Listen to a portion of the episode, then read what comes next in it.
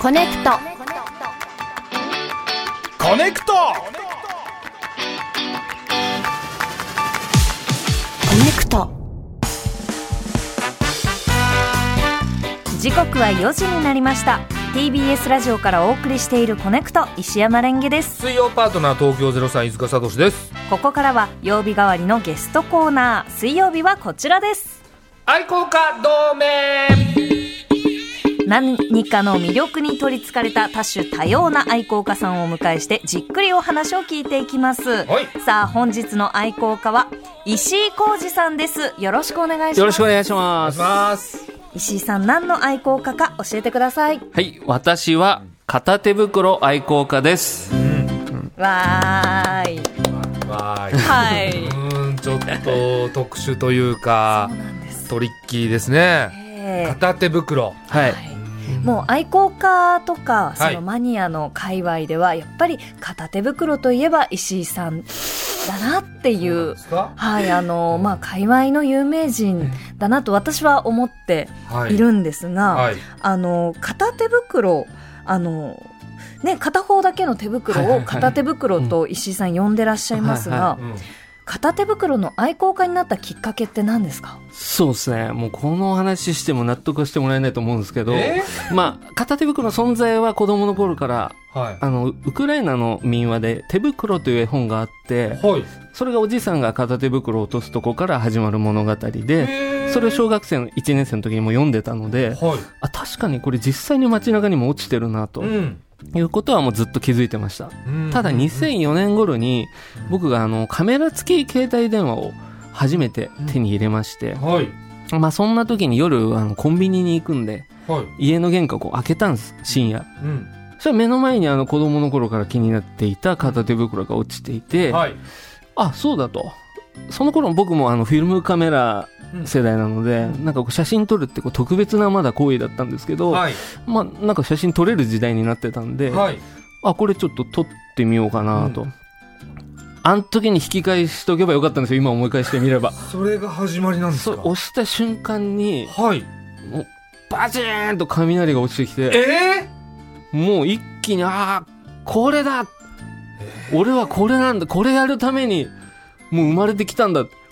そこまでもうバチーンと分かってしまって、えー、撮った瞬間ですかだから本当リスナーの皆さんも、気をつけてほしいです。初めに撮るあるはずみに何かをすると、うん本当に人生が、とんでもないことになるんで、えそれななんですかそのシャッターを押して、その画面に映った片手袋を見た瞬間いだからこれが例えばあのいろんな愛好家の方でも親が小さい頃から好きでとかあのものすごく美味しくてとかそういう明確な体験がある方もいらっしゃるんですけど、はい僕みたいに自分でもなんでそうなったのか分かんないパターンだとその後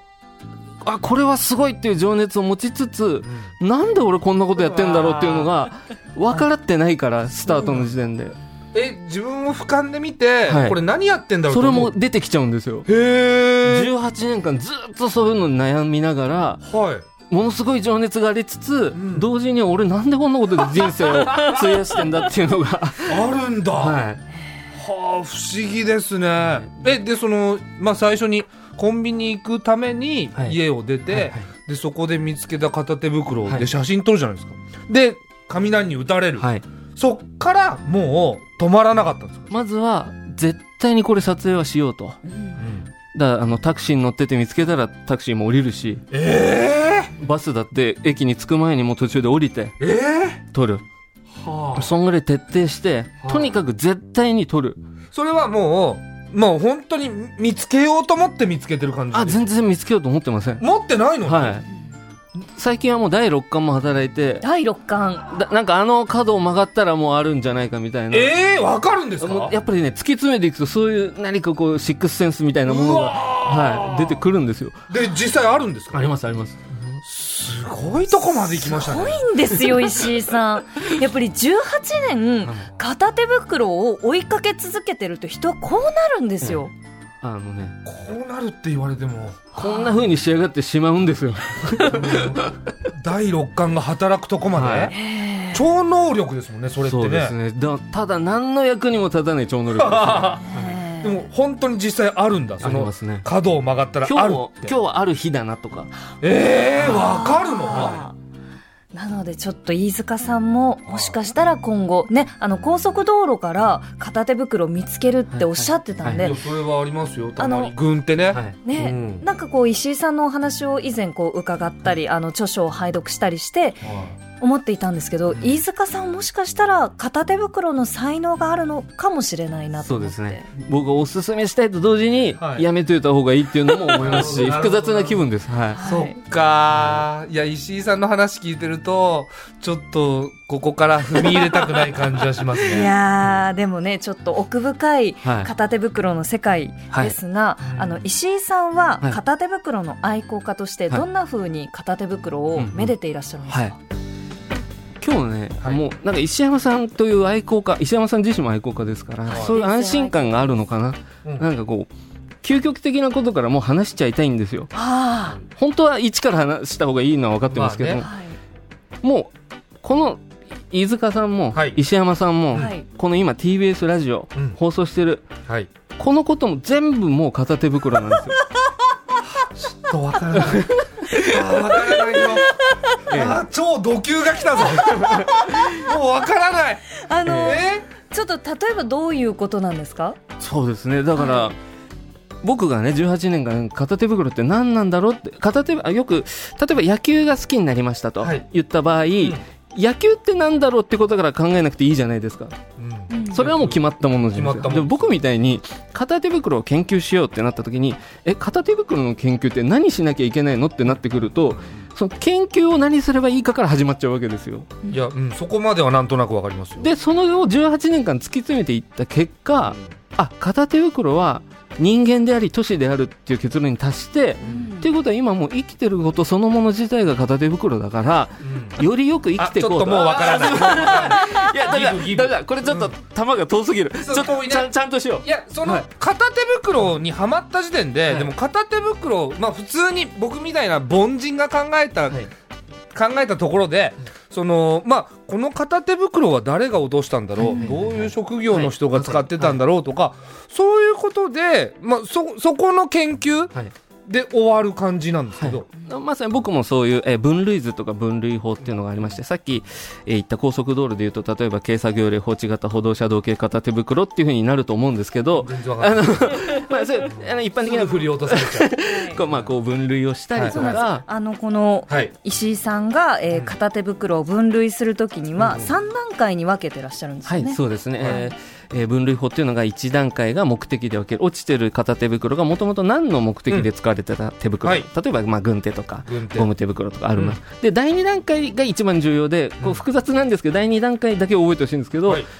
一般的に皆さんが思い描くのは放置型片手袋、はい落ちている片手袋そうですね。もう一つ介入型片手袋というのがありまして介入型これは落ちてる手袋を誰かが拾ってあげてお目立つ場所に移動してあげているというおーなるほど。こはいあのこの冬場に特に多い片手袋になりますけども、うんれ介入型っていうんで介すか。入型とあうのんカラーコーンの上に刺さってまあなんか刺さってるとか、はいああの木の上のところにポンと置いてあげるとか置いてあげるとか、はでこの第でえー第3段階で放置型介入型それぞれに発生しやすい場所を分けていくんですが、はい。えーこの放置型と介入型だけ見た見見ていくだけでも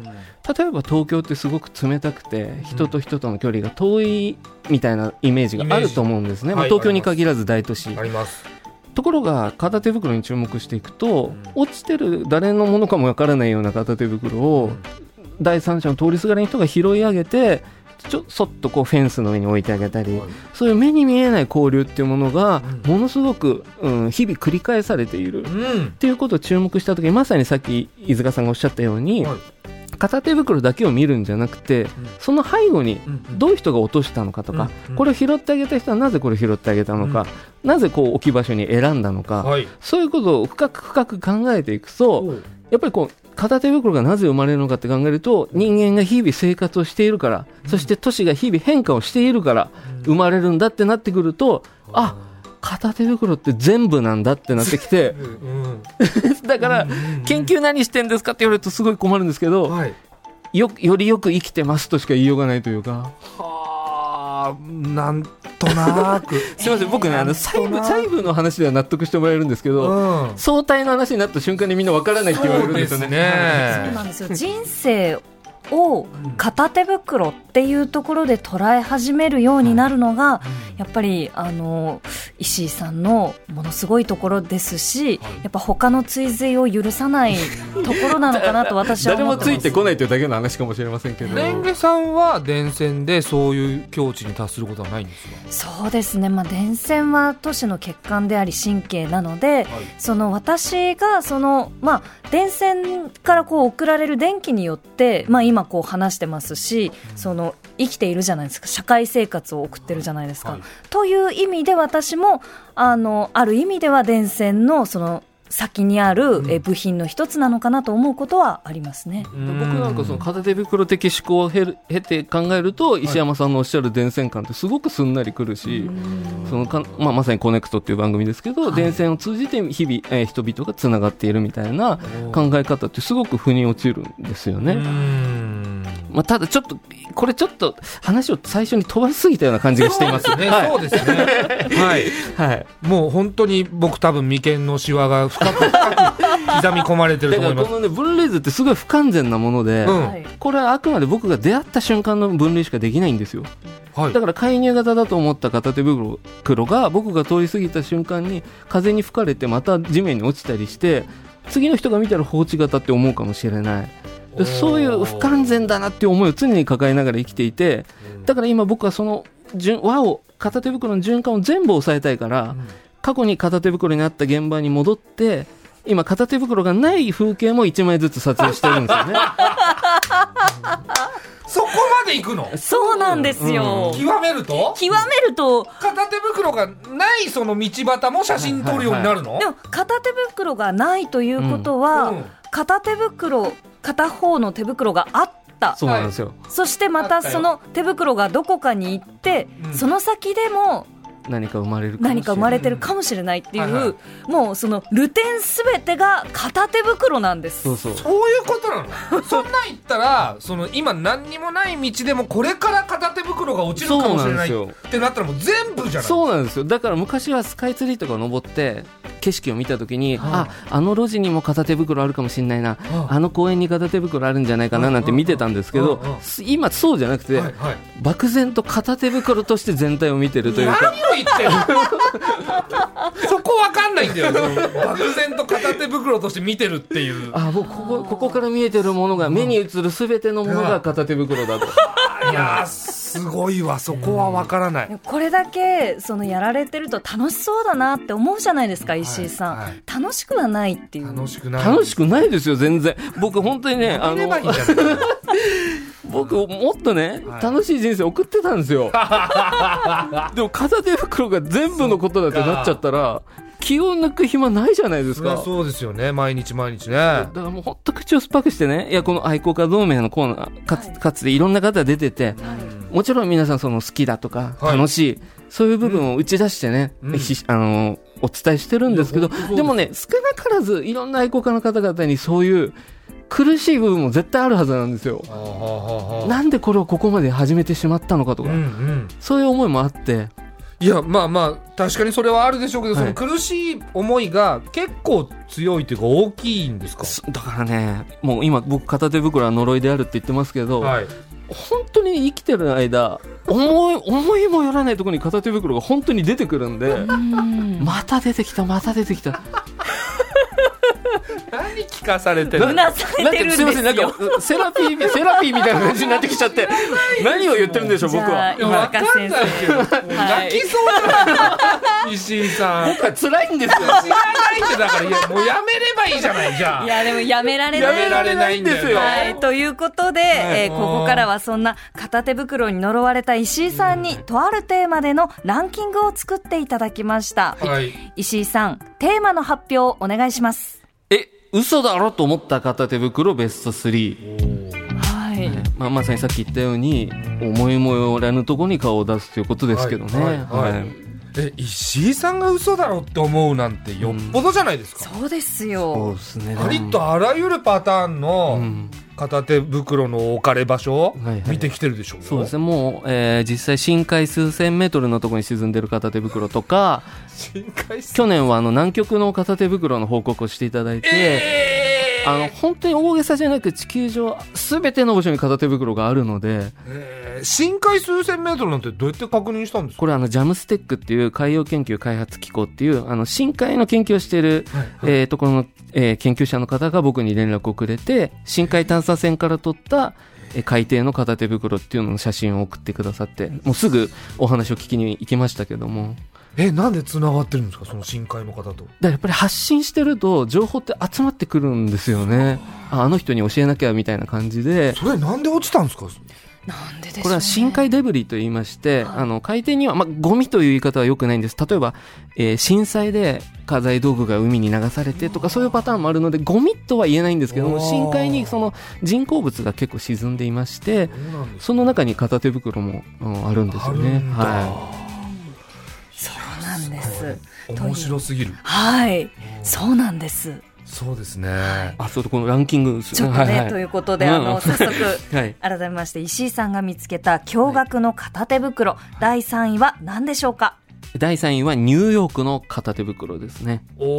おこれは、あの、ニューヨークは行かれたんですかいや、だから僕ね、もう生きてる間で気が楽になるのはもう家だけなん です。家にいる間だけが僕の、ね、守ってくれる場所。片手袋をしてることはないんですかあまあ、厳密に言うと、これ話長くなるからやめますけど あるんですよ、実際は。実際は家でもあるんですけど。はあー、えーあるい。でもこれはちょっと今日は置いときますそう。ですはいね、でね、この文明の力といいますかね、この発達っていい部分もあれば悪い部分もある。はい Google ストリートビューの登場によって、なるほど もう24時間片手袋時代。いや勝手に見てるもうこれね、世界中の都市の片手袋を見つけられる時代になっちゃったんですよ。え Google ストリートビューで手袋落ちてます落ちてるんですよ。で、このニューヨークっていうのも、まあこれ今写真見ていただいてますけど、はまあ分類でいうと軽作業類、放置型、横断歩道系片手袋。いわかんないんまあだけ軽ど作業類、軍手っぽい片手袋はがい放置型、落ちたまんまの状態で落ちたうん横断歩道に落ちているという。はいだから日本でもよく見るんですけど。よく見ますねはいはい。これがねだこんなこれはあくまでニューヨークって言ってますけど別に韓国だろうが、いえーイギリスだろうが世界中の片手袋を24時間探索できる時代になっているのででこれ僕あの携帯電話で夜布団の中でずっと こうスクロールしてやってて一回吐いてしまったこともあ ってあやめてくれよ健康にも影響が出てるん本です当体に来てるんですよ痩せてねえ えそのまあ Google ストリートビューっていうその文明の力はいができた時に、はいもう真っ先にもう片あ手すぐ袋に思いましたあこれってちょっと待ってよって でさっき言ったあの高速道路の片手袋が、はいこんだけ絶対取るって言ってますけど僕唯一記録できない片手袋で、うんやっぱ運転してる最中に止めて取ることはできないのでそうですよねでまあ、最初に思ったのはあ待てよこれストリートビューで高速道路の片手袋見れるぞと思ってあもう行ったらいくらでも見れるんですよーええそんなに落ちてますいくらでもありますで次にロンドンのこあのハイウェイというかを見てみたらやっぱあるし韓国のもあったしでそうなったらもう街中探さなきゃ今度行けなくなってくるじゃないですか全世界の道探して歩いてるってことそうなんですよ歩いてるというか見つけてるってこは夜な夜な24時い間体24制時間で体。制になっちゃったとんですよ今どれくらいまで行ったんですかその世界の道いやでもちなみに片手袋取ってる人も世界中にいますのであの今インスタグラムとかで「はえーハッシュタグロストグローブ」って見ればあまあこの TBS ラジオでも伊集院光さんとか撮ってらっしゃいますしマジですか、はいへーだからあの本当世界中に撮っている方がいるってことは世界中にあるということなので、もうあのストリートビューで見れば絶対に見つかりますへーえ片手袋愛好家の方って結構いらっしゃるんですかあの研究者は僕しか見たことないですけど写真を撮った撮ってる人は世界中にいますそうなんだもっと言えば1800年代にすでにもうドイツの版画家が片手袋の版画を、えー発表しているので漫画写真がないじ、えー写真まあ、800年代あったかもしれないですけどあの版画という形で片手袋もすでに表現されているので、えこのニューヨークの片手袋は、はいなぜ3位になってるんですかうんそのストリートビューで見つけたら、はいはい全部驚愕っぽいけど、まあそうですね。あまあ、特にその中でも、うん日本でもよく見れる普通に見れるものがニューヨークにもあるってことが分かるっていうだからせ国によって違いがある部分もあると思うけど、全く同じ理論も通じるっていうところで一応3位に挙げさせていただきました。うんいや奥深い片手袋の世界ですよ、えー続いて石井さんが見つけた驚愕の片手袋第2位のご紹介をお願いします、はい、第2位はアニメ映画「すずめの戸締まり」の片手袋です。話題作ですね新海誠監督のはい映画、はいあのー2020年、22年公開うんの映画あで、のー石山さんもねそうだと思いますけど、創作物ええアートとかアニメとか小説とか漫画とかに中に出てくる片手袋っていうのも僕も収集していて、まあ石山さんもよく「エヴァンゲリオン」の伝染描写とかで「エヴァンゲリオン」にも片手袋出てきますし。え出てきましたか、はい、であのー最初のはい映画版、はいはい昔のね、ええの中で、えーファーストインパクトか、はいが起こる瞬間にフェンスに片手袋がパタパタ揺れているっていう描写が出てきてあの美里さんはいそうとおです父さんのシーンですか、はい、あのフェンスにねあーあったような気が、えー、すごいだからあのあ本当ーあにね揺れてたのは片手揺れてるだ袋でしたっけからそのまさに文明が崩壊しかけてるっていうことを表すようにこう一つ手袋がパタパタパタってフェンスに引っかかって揺れてるんですけどねはまあで僕新海監督が以前からちょっと怪しいと思ってまして怪怪しいねあの天気の子っていうねこはのい前作かな「すずめの戸締まりい」のはの路地にあるえ室外機の下にもなんかちょっと片手袋っぽいものが見えたんですよ。うんで後にあのソフトを購入してちょっと止めてみてもうまあどうも片手袋っぽいなとは思ってたんですけどなんでちょっと気を引き締めてこの「すずめの戸締まり も」僕は本当昔は映画が好きで映画見てたんですけそどうですよね今はもう片手袋が出てくるかもしれないものとして見てるんですけど。い辛いっすね でも幸いもう「すずめの戸締まり」は冒頭もう5分はいもう早速大写しで片手袋が出てきて、はい。まああの手元にちょっと、あのその、えー、場面のはいこのね、えっ、と絵をこう出しけておりままあ、す。軽作業り放置型の、えー片手袋が描き込まれてますけども、はいこれはあの主人公が廃墟に向かってちょっと歩いていくシーンの中で、えー描かれている片手袋なんですけどもつまりここは今すでに人はいなくなってるただここに生活はあったはいというようなものを表現するために片手袋が1枚ひっそり、えー汚れて置かれているっていうことが描かれているうんで重要なのはアニメっていうのは、えー実写と違って描かなければ映らないわけです。はいっ てことはこんだけ大写しに片手袋を描いてるってことは新海監督は明らかにここに意思を込めて描いてる。っうん、てことは新海監督あれでとあああれれこちらのこちらの人間ですかと。はかーえー、その前作でもその怪しかったんでね怪しいところはあった、怪しいって何ですか いまあ、ただ宮崎駿監督にしろ何にしろみんな片手袋を描いているので、はい、えーその映画見に行く時は、まあもうもはや片手袋を探しにはい、見に行くそうなんでっすてよことですよねで見つけた時はやっぱテンション上がるんですかだからこれ以降のシーンが頭に入ってこないわけそうですですよね 結局もうここで止まりますよねあれと思ってで、はいこの時あの映画でソフトも出てないじゃないですか、はいはいもう一回確認するためにもう一回見に行かなきゃいけないしおーあ今絶対映ったよながもう頭にただねこの「すずめの戸締まり」の場合見進めていくと、はいえー何かを喪失喪失しているとか、うん何か2つで対のものが片方だけになってしまっているとか。うんうんあーまあ、例えばあの映画でいうと椅子の足が4本あるのが1本欠けてるとか、途中主人公が靴を片方だけ脱げてしまうシーンとかあるんだけどもあなるほどこれ喪失するっていうことがテーマになってるんだなっていうことでうん多分、まあ、これは手ずっぽうじゃないと思うけど意図的に片手袋も使われてるなっていう感じはしたんですよね。テーマにのっとってるんですね、えじゃあストーリーがちゃんと分かるようになるのはその何回目なんですかその2回目はストー リーも、てか正直いまだにちゃんと把握をしてない かもしれないです。アナと雪の女王だって あれ「アリーノ」って言った瞬間あ片手袋が放り投げるじゃないでできすかたシーンですねあのエルサが、はいえっと自分の魔法をこううん出すためにうんわかる片手袋あ手袋をこうスッとグローブ投げをて外す外すよ片手袋が生まれるシーンってシこーンとなんでですすねよあれも割と冒頭であーそ確っかにから「いやちょっと待て」と「雪山にその捨てられた片手袋この後どうなったの?」って 話に別の物語が始まっちゃうんですよねえということで、はいはいえー石井さんが見つけた驚愕の片手袋、第1位のご紹介お願いします。 1位はある写真に写り込んでいた片手袋ですーある写真はい、これはまあ今ちょっと見てもらってますけど、まあはいあのつ結婚したばかりの頃妻の幼い写真頃の写真とかちょっとね見させてもらってた時にあれとこれ後ろに 片手袋がうん棒に引っかかってぶら下げられてるんですね、これですよねはういんもうこれ見た瞬間もう背筋がゾッとしてやっぱりこれ呪いなんだってたまたまたまたまこの写真としては、はいえっ、と手前にお子さんが二人おこの兄ちゃんとうん妹抱きかかえられてる方があの妻なんですけど、はいい、とこって言ってましたねで後ろにおばあちゃんがいてその後ろになんだかわかんないけど軍手らしきものそうがですねぶら下がっている、えーこれはあれですかこの分類としては、はいえー軽作業類介入型の、えー、と状況で分けると何系のまあ、片手袋冒険って言いたくなるんですけどね、はい僕これは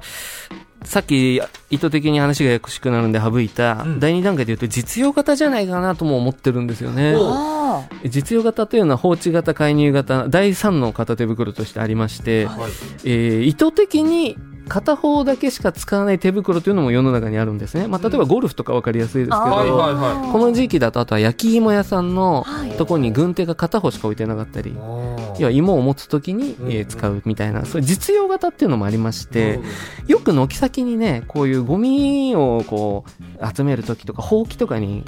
あの軍手が片方だけ刺さってることってよくあるんですよねだからこれはおおそらく実用型じゃないかなと思ってるんですけど。あー穴行きも実用型ってことだね雪はあれはいやだから放り投げたわけですから難しいですよね介入して放置になったみたいないや違いますね実用から介入から放置になってる んですよそうやって見てる人いないですよいやつへまりもうねやっぱりね追っかけてたはずなんですよ僕最初の頃片手袋をはいーはいでもやっぱり追いかけられてるっていう感覚になってくるんですよそっかこの写真でそう思ったんだでこれめちゃくちゃよくあるのが、はいまあ、例えばこうこんな僕でもありがたいことに取材とかしていただくことあって記者の方と待ち合わせするじゃないですかはいその待ち合わせ場所に片手袋あるとかもうこれあーザラなんですよいもう本当に何度も今までありましたその記者さんにこいつ仕込んだんじゃないかって思われるぐ らいあ重要なことですけど僕片手袋はわざと生み出さない片手袋には触らないっていうルールを徹底してるので、はいはいそんなことは絶対しないんですよ皆さん信じてください、んだけどそこまで何も思ってないですよ、ええ皆さんはえーでこの妻のねたまたまその出会って結婚した相手の妻の幼い頃の写真にすら片手袋が写り込んでるっていうことはやっぱり嘘だろってやっぱなりましたよねちょっと怖い話でしたね 今回、すいません一緒瞬待って怖い話を始めてしまいましたけど、はいということで本当にあの片手袋のお話まだまだいやちょっと足らなさすぎる足らないんですよ。すいまあせん今の日ねね、石井さんの片手袋研究は一回この一回じゃもう全然絶対伝わんない伝わる間に合わない間。に合わないなのであのー間もなくお時間となってしまうんですが、はいはい石井さんお知らせはありますか。あのね今日ちょっと話飛ばしすぎましたんで片手袋研究入門という本が実業の日本社から出ております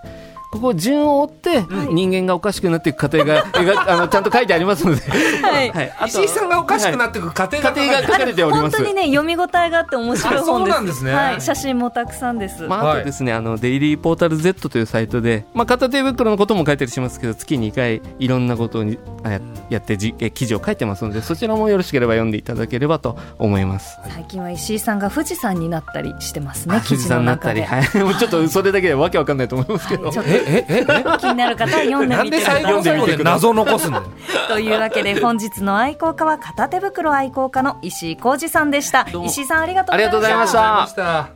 した